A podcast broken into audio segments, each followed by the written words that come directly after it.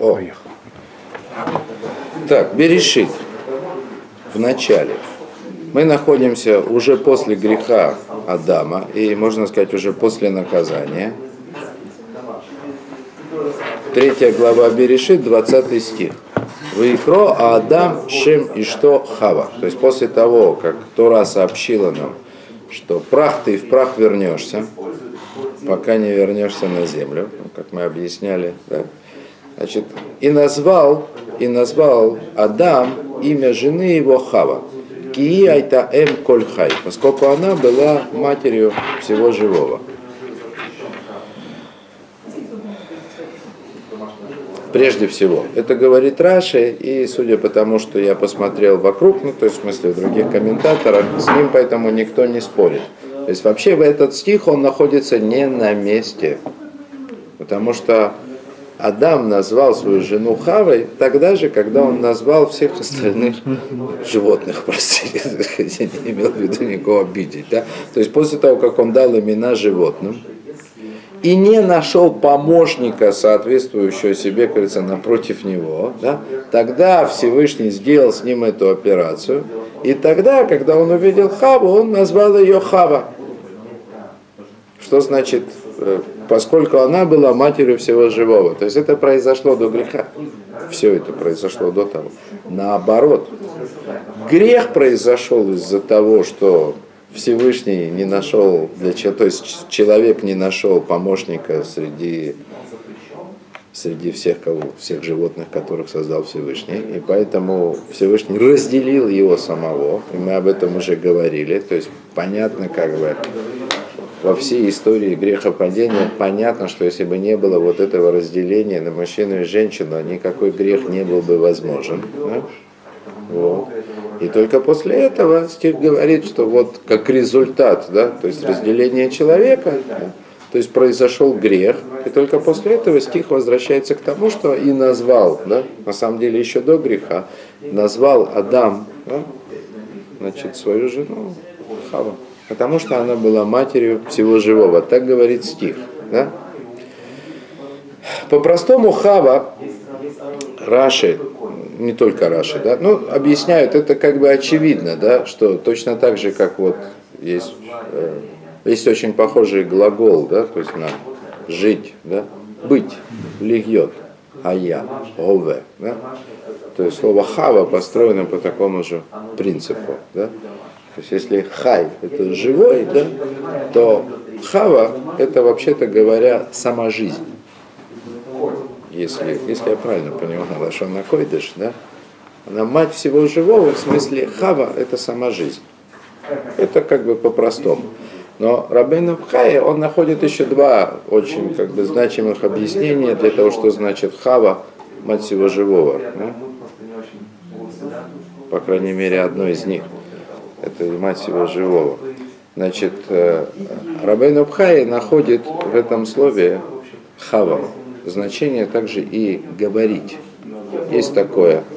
Э, источник этому в Йове, да? Вилайла лилайла хавет дас. Э, хават дас.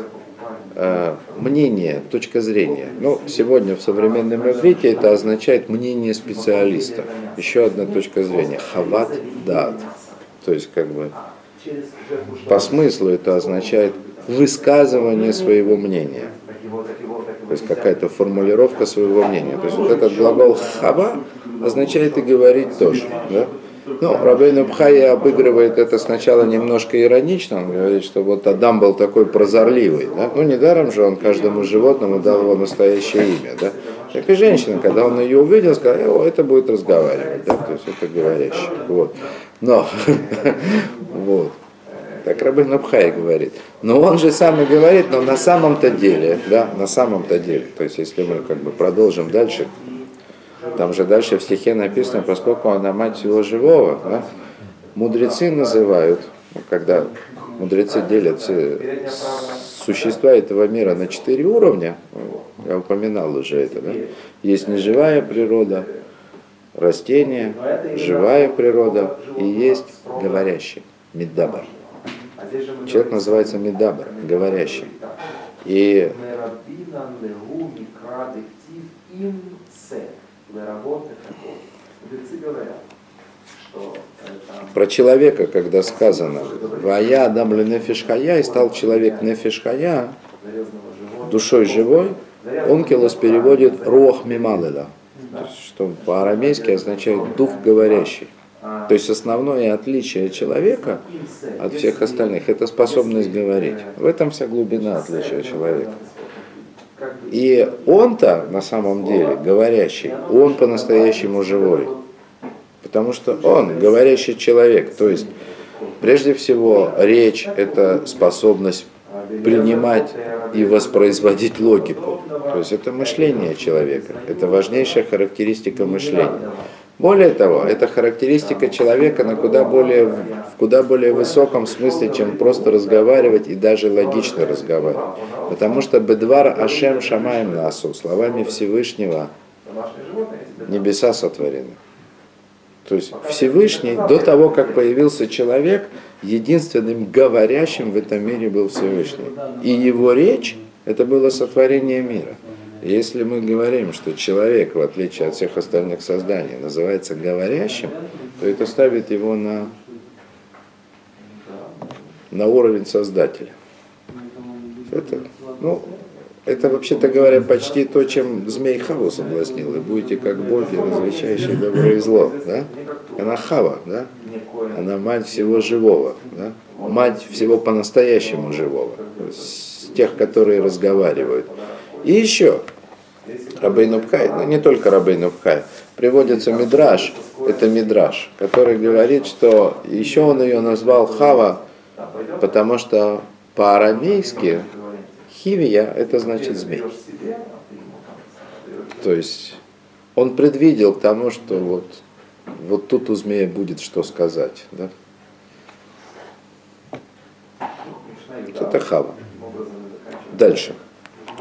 Это вот Хава. То есть на самом деле Адам назвал ее Хавой, да, не вот здесь, нет, не там, где это приводится в Торе, не после греха, а сразу после того, как она была сотворена, и уже тогда, уже тогда это имя означало мать всего живого, мать всего по-настоящему живого, говорящего, и что вот в ней есть вот эта предрасположенность к тому, что будет змей. То есть,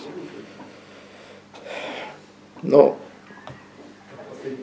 если, если вы поняли, тут как бы намек такой на то, что говорливость, да, это и достоинство человека, с одной стороны, и его слабое место, потому что этим-то змей человека и соблазнил, Хаву конкретно, а через нее, так сказать, уже и Адам. То есть будете как боги, различающие добро и зло. А это и есть как бы, в общем-то, главное достоинство человека, быть как, как бы. Дальше. Вая Сашем Алаким ли Адаму ли что ктанот ор вейл бишем. И сделал, и сделал Господь Всесильный для Адама и жены его э, одежду из кожи и облачил их. Вот это вот кожаная одежда. Начнем с непростого смысла. Да? Ну, понятно, что по-простому им какие-то кожаные, да, вместо э, поясов, да, или юбочек, которые они себе сделали из э, листьев инжира, он сделал им какие-то кожаные рубашки. По-простому. Чего Всевышний бы им делал кожаные рубашки, да? То есть простой смысл, как никуда не идет. Да? Поэтому, поэтому, поэтому, поэтому Талмуд, да, он сразу переводит это совсем в другую плоскость. Как бы играет словами, буквами Лашона Койдыша. Известно, Талмуд говорит, что это Раша Раби Мейер, ну, как бы в Торе, которую Раби Мейер себе переписывал, было написано «Ктонет Ор», Ор Салифа, рубашки света. А теперь, после греха, Всевышний сделал ему рубашки из кожи. То есть о чем это говорит? Это о чем вот мы говорили в Даатванот, о чем говорили в Дере Хашем. То есть телесность, внешнее облачение человека, ну, что можно уподобить в определенном смысле одежде. Вот это вот внешнее облачение человека, то есть его телесность, а не одежда в буквальном смысле, они были светом, то есть э, духовной субстанцией, то, что называется, не в том физическом виде, который сейчас. И эта духовность человека, она грубела, да? из ор с алифом, да? из света это превратилось в ор, в смысле кожу, то, что есть как бы самая грубая телесность даже в самом человеке, самая грубая часть. Но это мидраж. То есть это как бы, ну как ни крути, это драж. А неплохо бы нам иметь простой смысл. И я думаю, что есть путь объяснить это и по-простому, что такие Всевышний сделал рубашки из кожи. Но как мы уже видели неоднократно, самый простой смысл, он оказывается на самом деле самым глубоким. Значит, сейчас мы не будем читать дальше про детей Адама и Хавы, про первых, про Эвеля и Каина. Значит, про них сказано, что один из них пас скот, да, то есть он был скотоводом, а второй обрабатывал землю. Вот. Ну, в общем, один был скотоводом, другой землепашцем. Зачем? То есть это еще дети в школе Липмана, вот у Залмана Вишневского, они задали вопрос, зачем Эвель вообще пас скот? Да? Может, Каин его убил за жестокое обращение с животными? Зачем он их пас? Да? Ему же было запрещено их есть. Есть их начали, да, животных, только после потопа. Ну, первое, что приходит в голову, шерсть. Понятно? Шерсть. Одежда-то им нужна была. Молоко. Допустим. Непонятно, кстати, насчет молока, но шерсть.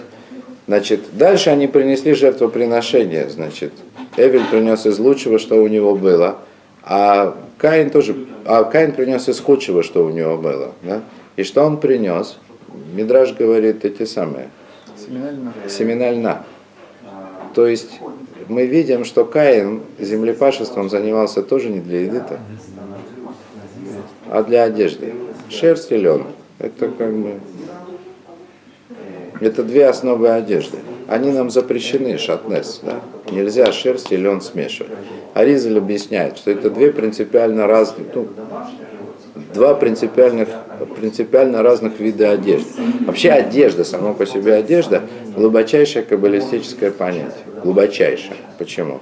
Потому что то, что душа человека приобретает в этом мире после того, как служит, называется одеждой.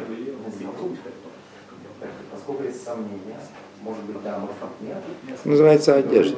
Это то, что человек приобретает. То, что человек приобретает, спустившись на эту землю и проживая вот этот опыт свободы выбора, борьбы со злом, раскрытия единства Всевышнего, да, все, что человек приобретает, то, что на самом деле становится его неотъемлемой частью, то, что делает его достойным будущего мира, это называется одеждой.